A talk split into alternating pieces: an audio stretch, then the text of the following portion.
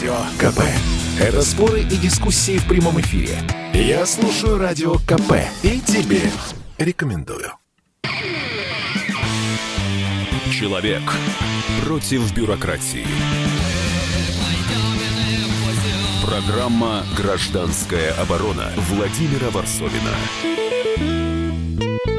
Большой привет всем э, из Гаваны. Я нахожусь на острове Свободы, на острове Революции. И мне кажется очень символично, что именно отсюда э, я заведу разговор о, о такой достаточно серьезной и очень глубокой дате. Э, год событий в Беларуси. Год вот этих э, событий, которые, над которыми сейчас до сих пор спорят, что это было. Э, мы поговорим об этом с Валерием Карбалевичем, политологом белорусским, и э, теми, с кем мы там в Минске э, бегали под э, шумовыми гранатами, глотали слезоточивый газ. Это было год назад.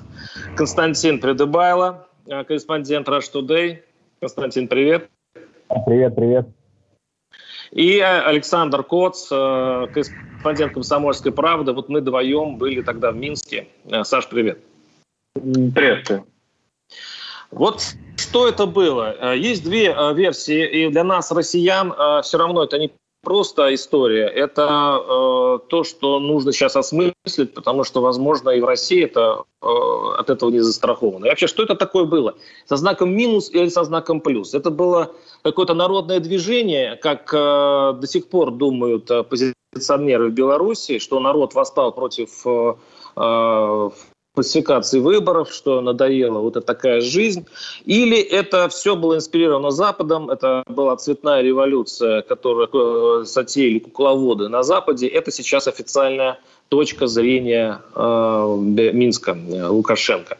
У меня первый вопрос, э, вот как, пойдемте по старшинству. Э, Валерий Крабалевич, политолог белорусский, тем более, что вы сейчас э, в Беларуси. Как видится сейчас уроки э, вот этого восстания, скажем так? Значит, к лету 2020 года белорусская социальная модель, созданная Александром Лукашенко, исчерпала свой ресурс и стала тормозом развития страны. Это осознало большинство населения и было готово к переменам сразу накопилось несколько факторов э, взрывоопасных, и они как бы сошлись в одной точке. И вот э, что самое интересное, значит, э, насчет версии о том, что это была цветная революция, организованная Западом. Главными оппонентами Александра Лукашенко оказались такие люди. Глава Бел, Белгазпрома, э, э, филиала э, банка «Газпрома», который 20 лет возглавлял этот банк, вдруг оказался э, агентом Запада. Валерий Цыпкало, э, директор парка высоких технологий, которого вчера Александр Лукашенко назвал креатурой российских спецслужб. Второй главный претендент на должность президента. И вот тоже почему-то по версии белорусских властей он оказался агентом Запада. Эм, Сергей Тихановский, который долгое время работал в России и, скажем, по вопросу российско-украинского конфликта он э, был ближе к позиции России. Вот. Э, э, и вот фактически эти три главных оппонента Александра Лукашенко в ходе избирательной кампании сегодня, по версии официальных белорусских властей, оказались агентами Запада, агентами ЦРУ. Каким образом Э, Запад в качестве оппонента Лукашенко выбрал деятелей, ну, формально, формально пророссийских, э, это такая загадка. И до 9 августа официальная версия белорусских властей была следующая – а Россия с помощью своих агентов готовит цветную революцию в Беларуси. Да, я вас прерву, я сейчас процитирую э, Лукашенко. «Не надо пугать американцами и натовцами», говорил он буквально за несколько суток до событий. Не они прислали 33 человека, если уж на то прошло, пошло. Но это история с 33 богатырями, да, которые российскими странной командой, которая была пленена а, Лукашенко. А, Валерий, Александр, ну, ну, да, Александр да. Лукашенко как бы нашел простые способы нейтрализации своих оппонентов. Двоих посадил в тюрьму, третьего не зарегистрировал и возбудили уголовное дело, и он вынужден был перед выборами уехать из страны. Ну а после 9 августа Лукашенко в воздухе переобулся и объявил, что это цветная революция, организованная Западом. Э, вот. Э, ну и э, три или четыре месяца народ выходил на улицу, сотни тысяч людей по всей стране. В целом, по оценке экспертов, около полмиллиона по всей стране в первые месяцы после августа выходило на улицы. Вот. И это, конечно, был взрыв народного недовольства. Реально Лукашенко получил, я думаю, по экспертным оценкам 25-30% максимум, но написал 80%. Это народ возмутило.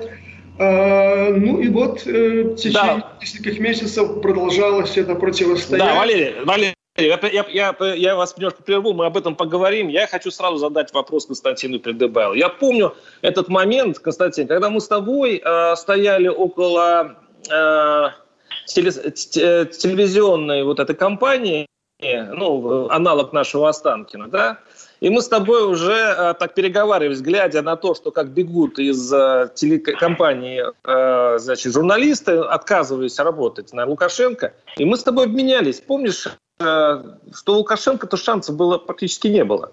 Ну, то есть у нас было общее понимание, что э, ну, как бы людей больше, чем э, чиновников и э, мамоновцев.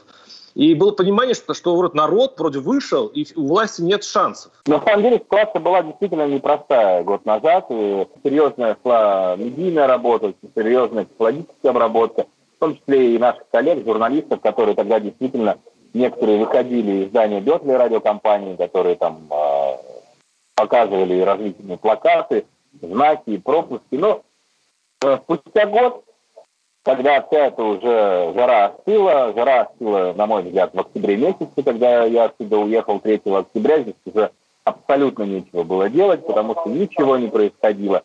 Э, что это называть? Вот ты задал такой вопрос, там, что как называют?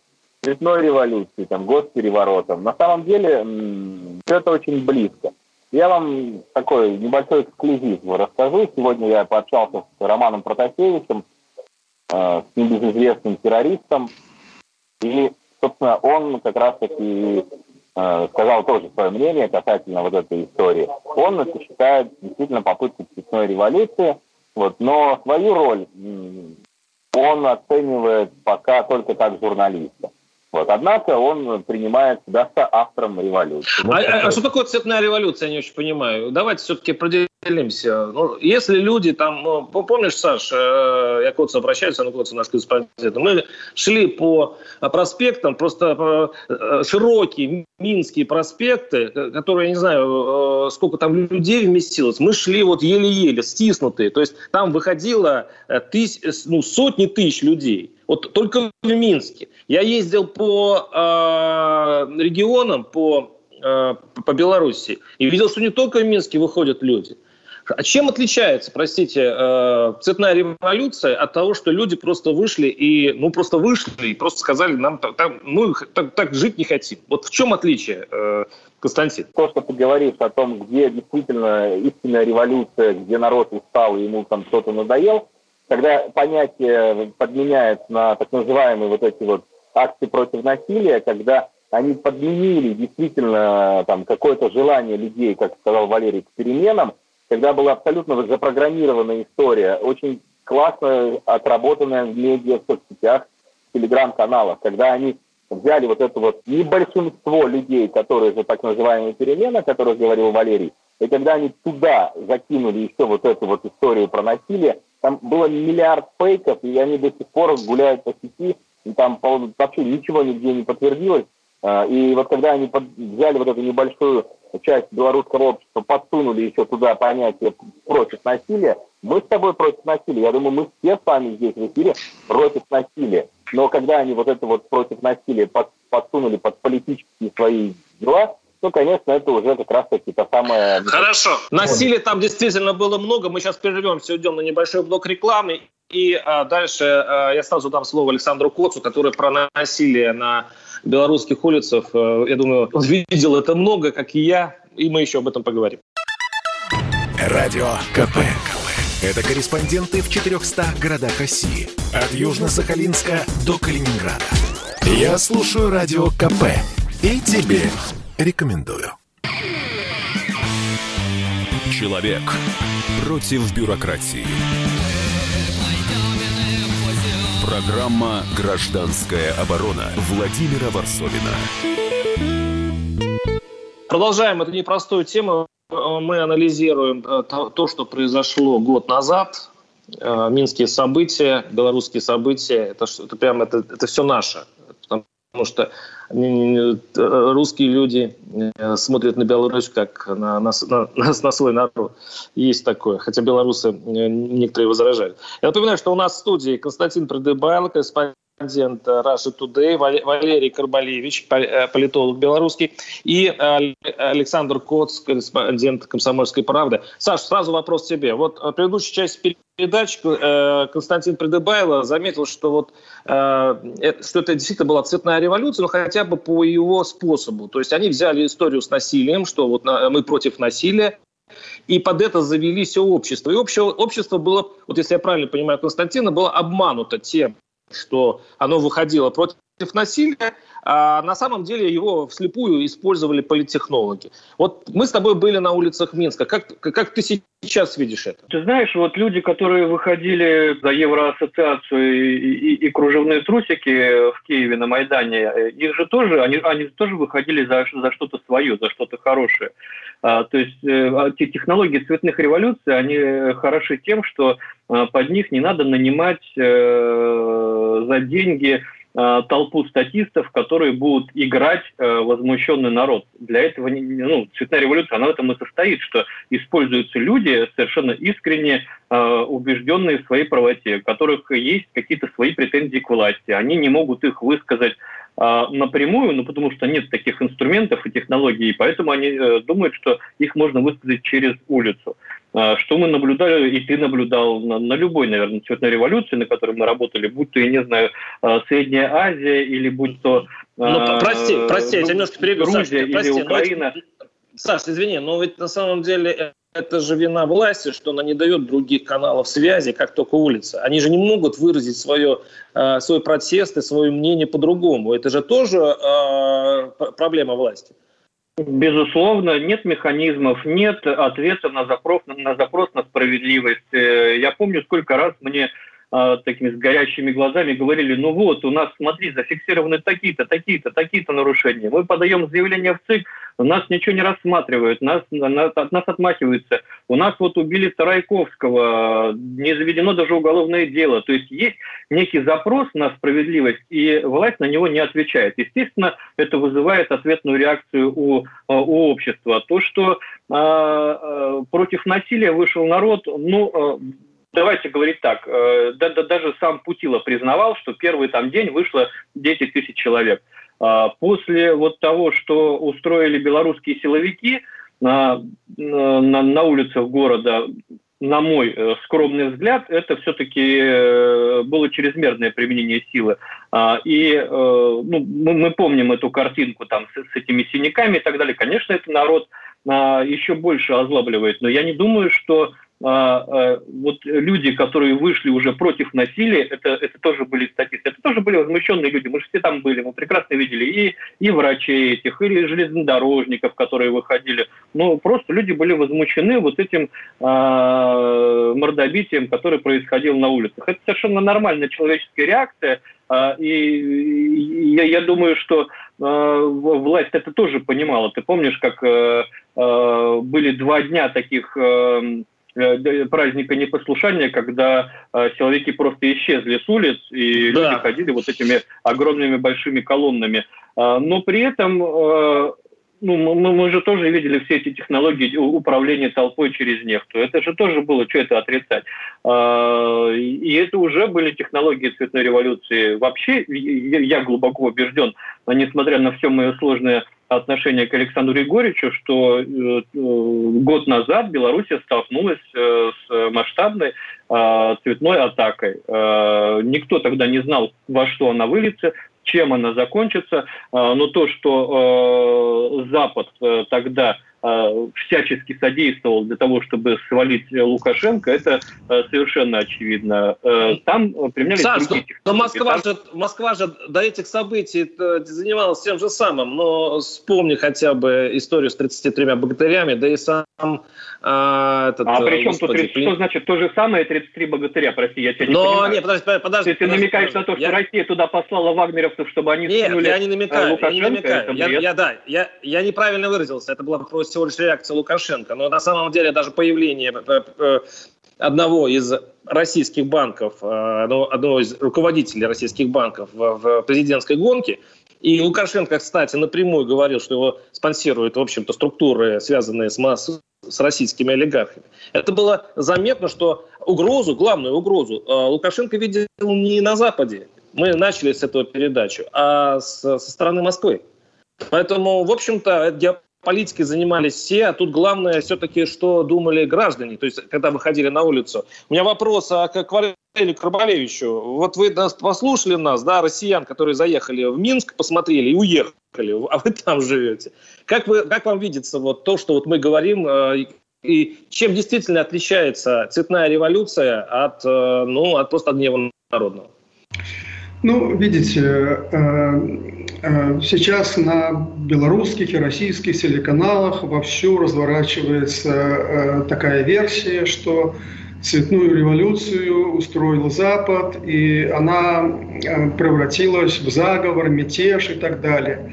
Но это просто... Но нехта же была, нехта же существует. Она же действительно управляла процессами. Я вот действительно смотрел, вот можно было ходить со, со смартфоном и знать, куда идти. И, и даже команды Э, были понять, вот вы, э, мы идем туда, мы идем туда. Вот это разве не прямая а, координация Запада а, вот этих протестных движений? Так, давайте расставим точки над «и». Значит, давайте. цветная революция по самой своей природе, э, э, как бы сама, сама терминология возникла после оранжевой революции в Киеве, революции Рос э, в Грузии, это революция мирная. И э, цветная революция и мятеж – это вещи взаимоисключающие. Так давайте определимся, так в Беларуси была цветная революция или мятеж? Потому что одно и, друг, одно и другое вещи несовместимы. Ну перестаньте, Майдан 2014 года тоже называли цветной революцией, хотя это был вооруженный переворот. Какой Майдан? 2014 года. А, да, ну да, это цветную революцию назвать сложно. Начиналась как цветная революция, закончилась, к сожалению, вот так трагически, я бы так сказал. Вот. Э, э, насчет того, что вот, дескать, народ э, вышел на улицу, но им управляли с помощью каких-то, так сказать, технологий и так далее. Я хочу вам предложить, вот вы попробуйте с помощью технологий организовать цветную революцию в какой-нибудь стране я не знаю, Эстонии, Латвии, Аргентине, Иране. Попробуйте, а потом вот придете и, и, и расскажете, что у вас получилось.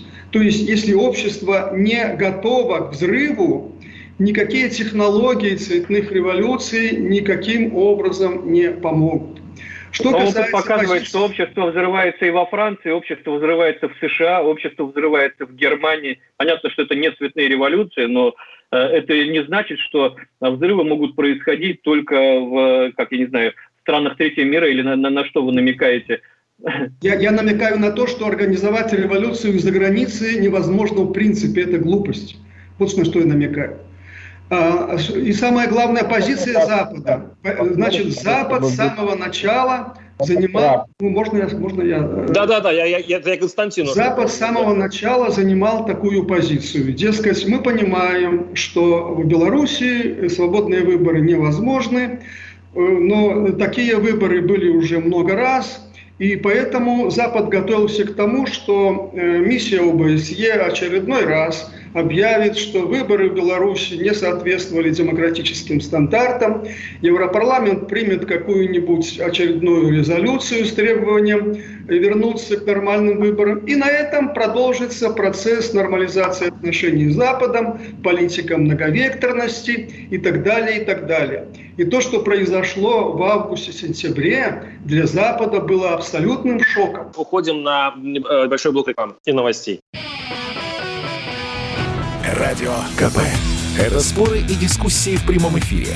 Я слушаю Радио КП и тебе рекомендую. Человек против бюрократии.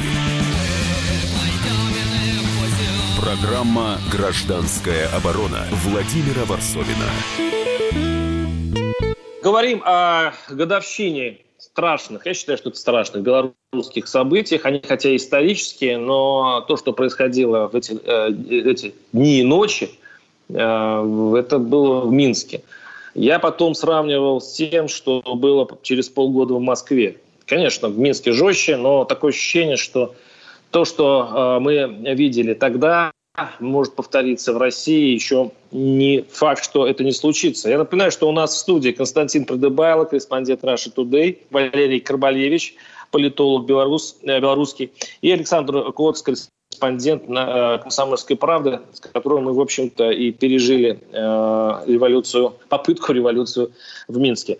Э, я, я э, начну эту часть с того, что я еще раз напомню, где я нахожусь. Я нахожусь в Гаване, буквально два месяца, полтора месяца назад э, здесь э, была попытка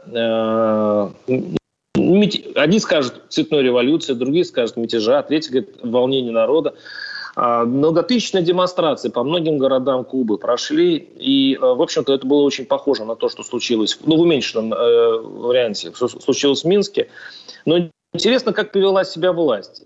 Как повела себя власть в Минске и в Гаване. Вот буквально вчерашняя новость в Гаване.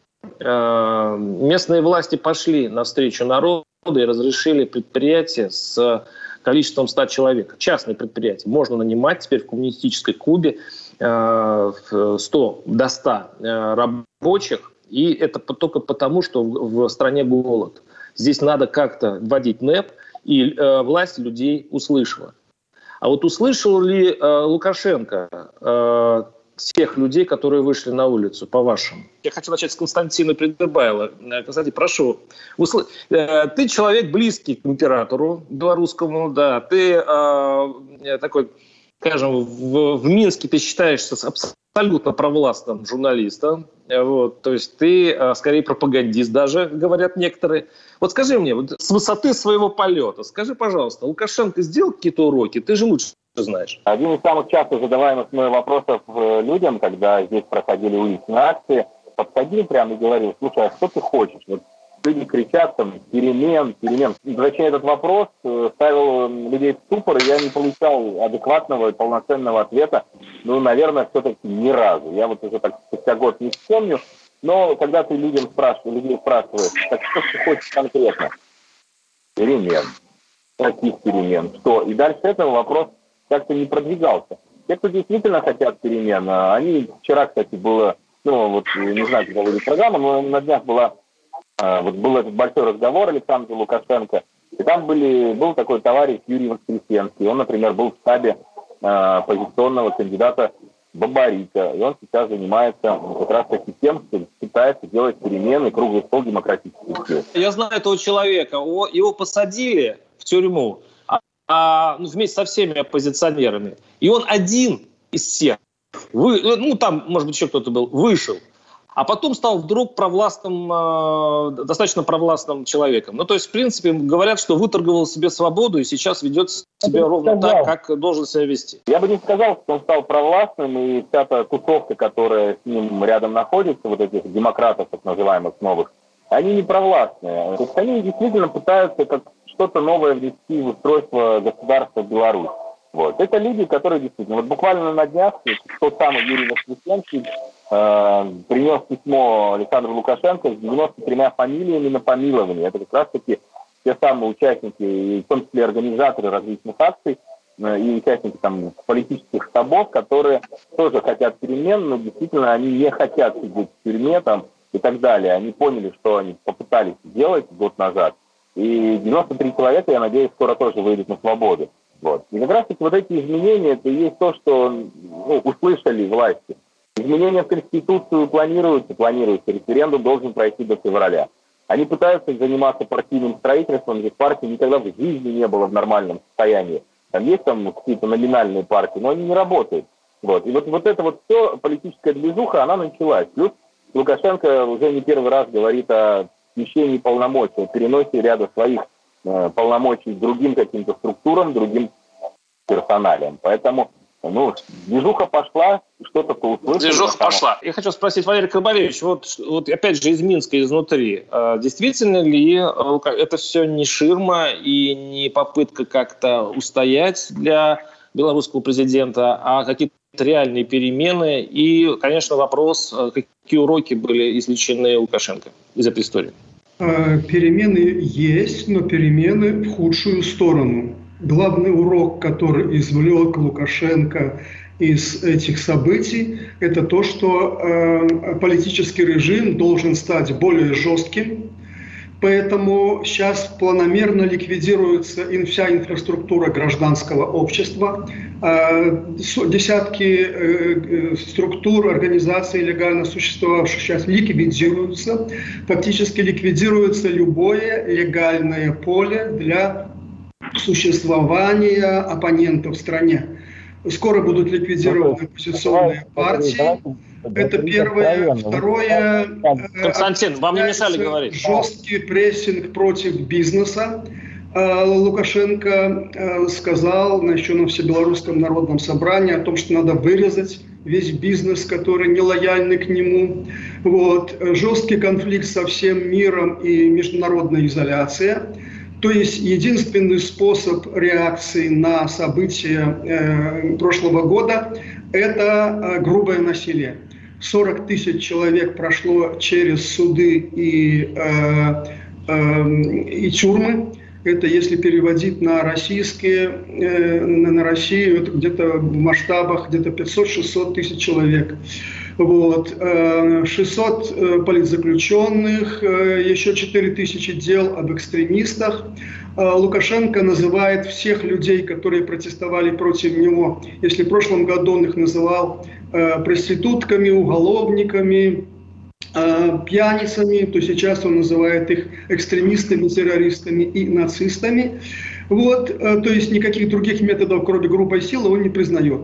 Я хочу напомнить, что вот когда э, китайские коммунисты подавили на площади Тяньаньмэнь в 1989 году танками студенческий э, протест, то они извлекли из этого какой урок? Надо усилить рыночные реформы, поднять быстрее уровень жизни и таким образом легитимизировать власть коммунистической партии.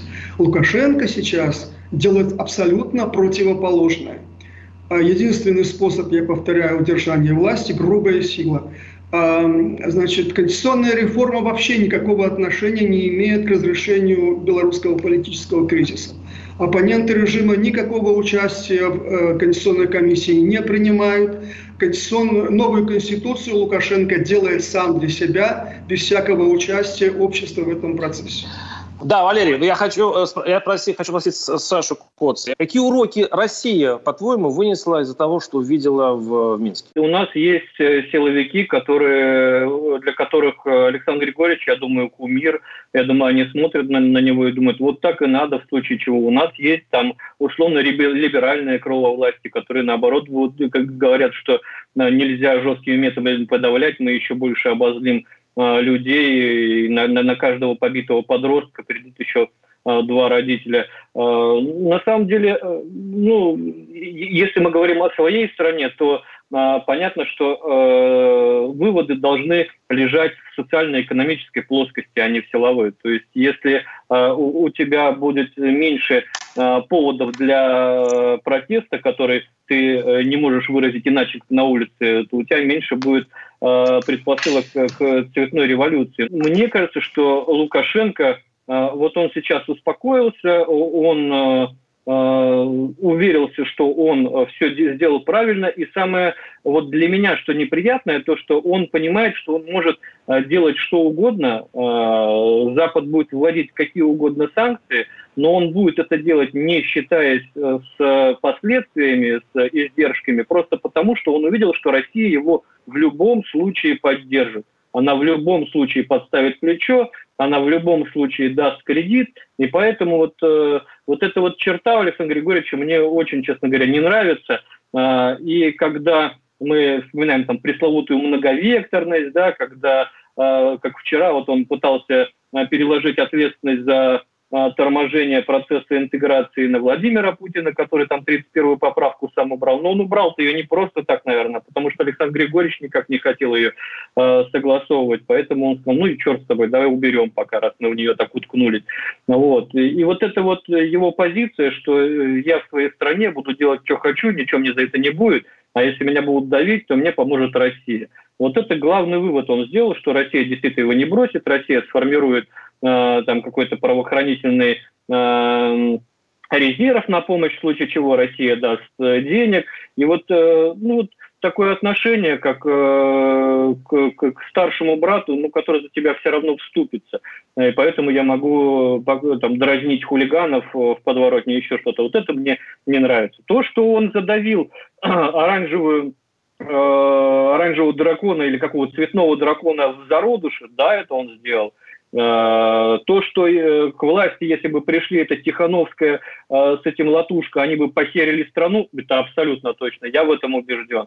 То, что Минский тракторный завод превратился бы в разрушенный Харьковский тракторный завод, я в этом убежден. Но, тем не менее, я не могу принять вот этой позиции Александра Лукашенко в его многовекторности и ну, вот уверенности в том, что Россия должна его все время покрывать. Вот это я принять не могу. Уходим на э, большой блок рекламы.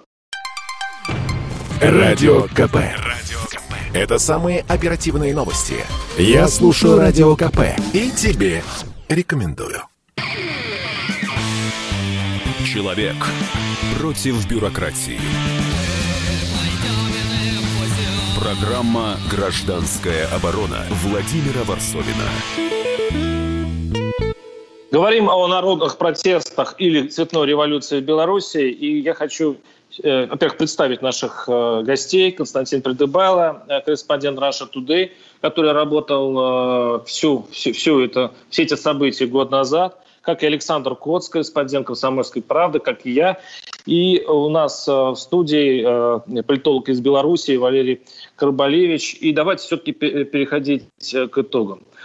Вот сейчас Лукашенко сделал заявление по Крыму. И это, это жутко не понравилось, мне кажется, никому. Ну, в Москве точно. То есть Лукашенко сказал, что он признает Крым только в том случае, когда его признает последний российский олигарх. Ну, в переводе на русский никогда. Потому что э, российским олигархам невыгодно работать в Крыму, потому что это будут санкции. По сути, такое э, Лукашенко переходит снова в свое до, э, дореволюционное, до э, майданное э, прошлое, когда он хотел быть подальше от Москвы и, в общем, быть на удалении между Москвой и Западом.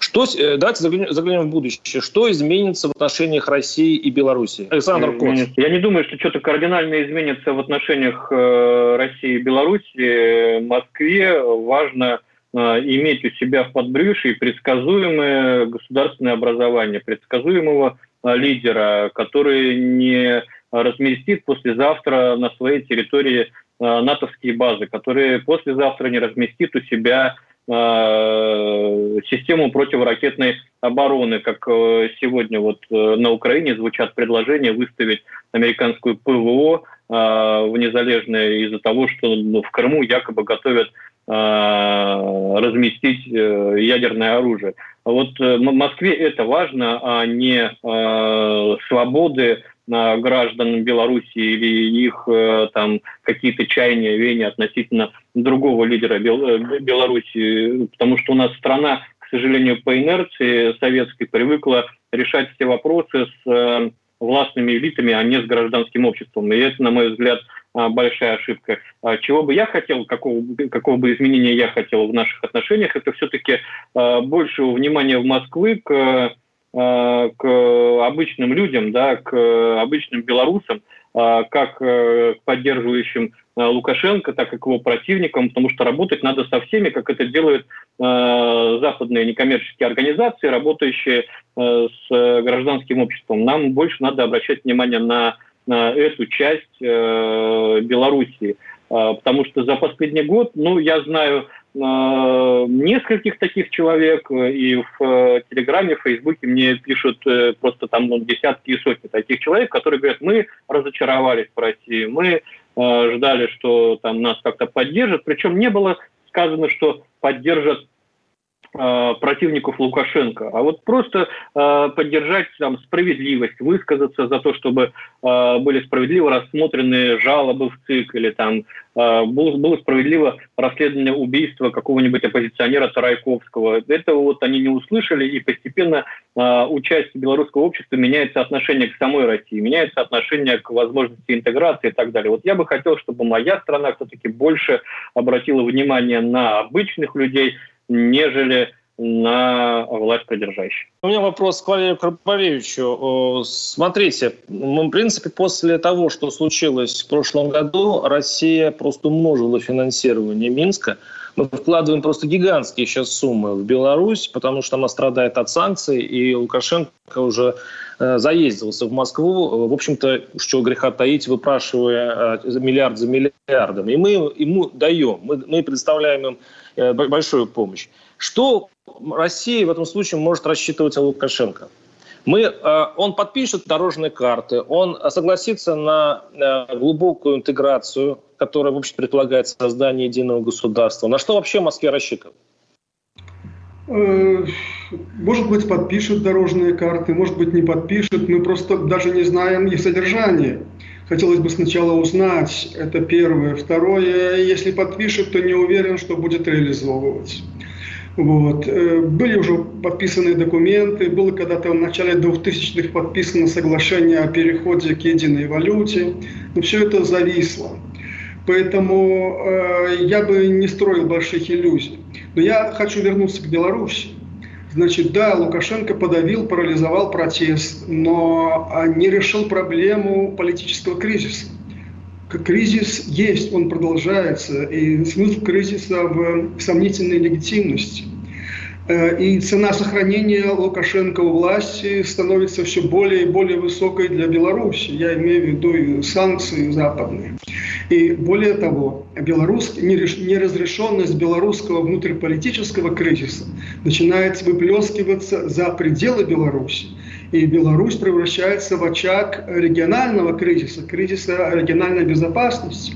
Я имею в виду и историю с посадкой самолета с Романом Протасевичем, и э, сегодняшний искусственно созданный мигрантский кризис между Белоруссией и Литвой, а сейчас уже и Латвией, и Польшей, и э, Лукашенко сумел внутриполитический белорусский конфликт вписать в геополитический конфликт Европы с э, Западом. А, это ему удалось. И, сегодня, да, и вот возникает та ситуация, о которой говорил Александр. Вот. Э, и, и, и поэтому я думаю, что э, э, должны быть некие международные усилия для того, чтобы разрешить внутрибелорусский политический кризис. Без этого мы можем только идти по пути обострения Э, вот этого международного кризиса. Ведь вчера Лукашенко что сказал? Он сказал так, «А, а, если вы уберете Лукашенко от власти, будет Третья мировая война. Вот так поднял ставки. То есть либо соглашаетесь на власть Лукашенко, либо Третья мировая война. Вот такая альтернатива. Ну, это как-то немножко странная альтернатива, мне кажется, в для России. Но смотрите, Лукашенко же торгует не только этим. Он же говорит даже с тем, кто с ним не согласен. Он говорит, он же говорит, что он, при всем при том, что вы меня не любите, я единственный, кто сохранит суверенитет Беларуси. Намекая, кстати говоря, в этом случае не только на Запад, но и Москву. Потому что именно Москва желает интеграции. Э, той интеграции, которую в Минске часто трактуют как поглощение. В этом случае я снова хочу повторить вопрос э, для вот всех участников. Что Москве ждать от э, нынешней Белоруссии, от нынешнего... Ведь на самом деле, если сейчас провести социологический опрос вот в, в эфире, я вам уверяю, что 80-90% э, готовы принять Беларусь как одну из э, областей или союзных республик, или что, короче, взять э, Беларусь себе. Потому что мы братские народы, потому что мы братские страны. Э, возможно ли это? По большому я, счету, я, говоря... это и, и является ли это целью э, нашей власти? Я, честно говоря, не уверен вот в тех результатах, которые ты озвучиваешь, что у нас 80% выступят за присоединение Белоруссии к России. А, ну, просто после присоединения, во-первых, Крыма к России а, все, все узнали, что такое санкционные издержки, все узнали, что денег на Крым может идти еще больше, чем на Чечню, и я не думаю, что в сознании там, среднестатистического россиянина превалируют мысли о братском народе. Я думаю, там мысли совершенно прагматичные, что мы взвалим на себя еще одно финансовое бремя. И я не уверен, что ну, мы в России-то проведем э, этот опрос, а если мы проведем его в Беларуси, там-то захотят к нам присоединяться? Вот я тоже а не никого уверен. не волнует. А это в России не волнует, кстати. А, ну, тут нет такого вообще волнения, а что скажет на это большинство белорусов. Здесь считается, что белорусы точно за это, потому что это братский народ. Все. Константин, как вы думаете на этот счет? Я вот опять э, соглашусь с Александром. Я думаю, что ты как-то загнул с этими цифрами, что 80%, безусловно, 80% россиян ответят за добрососедские, и вот э, то, о чем мы говорили с Сашей там несколько минут назад, простые, понятные, э, реально бытовые отношения между нашими странами, чтобы мы спокойно могли друг к другу ездить, минуя все эти ковид-ограничения, чтобы, например, там Э, наши там, действительно там, студенты могли спокойно здесь работать и так далее. И то, к чему идет, в принципе, уже давно вот, вот этот союз России и Беларуси, но просто есть еще действительно вот такие простые бытовые вещи, которые многих раздражают, и россиян, и белорусов в том числе. Насколько это нужно кому-то, кого-то присоединять, ну, я соглашусь с Сашей. Мы знаем, сколько стоит присоединение, и простые э, все-таки граждане России довольно, я уверен, со скепсисом будут на это смотреть скорее они проголосуют за некое союзное государство с независимой э, такой частью, как Беларусь, но при этом более, э, ну, повторю это слово, более такую глубокую интеграцию в различных сферах и структурах. Ну, мне кажется, и, фина... так... и финальную реплику, пожалуйста, э, Валерий Кабалевич, на этот же вопрос. Я думаю, что вопрос о присоединении, об объединении реальном двух государств сегодня просто не стоит в повестке дня ни с точки зрения интересов э, руководства двух государств, ни с точки зрения настроения населения. Поэтому я думаю, что вообще это надо снять с повестки дня и говорить совсем о других вещах, о каких-то там, да, экономическом сотрудничестве, культурном, еще каком-то. Спасибо. Э, с нами был Константин Придыбайло, корреспондент Russia Today, Валерий Крабалевич, белорусский политолог, и Александр Коц, корреспондент. И э, я, Владимир Варсобин. Я думаю, что мы все желаем Беларуси спокойной и хорошей жизни. За нее болеет душа и сердце. Это прекрасная страна с прекрасными людьми. Надеюсь, что все будет хорошо. Спасибо вам. До свидания.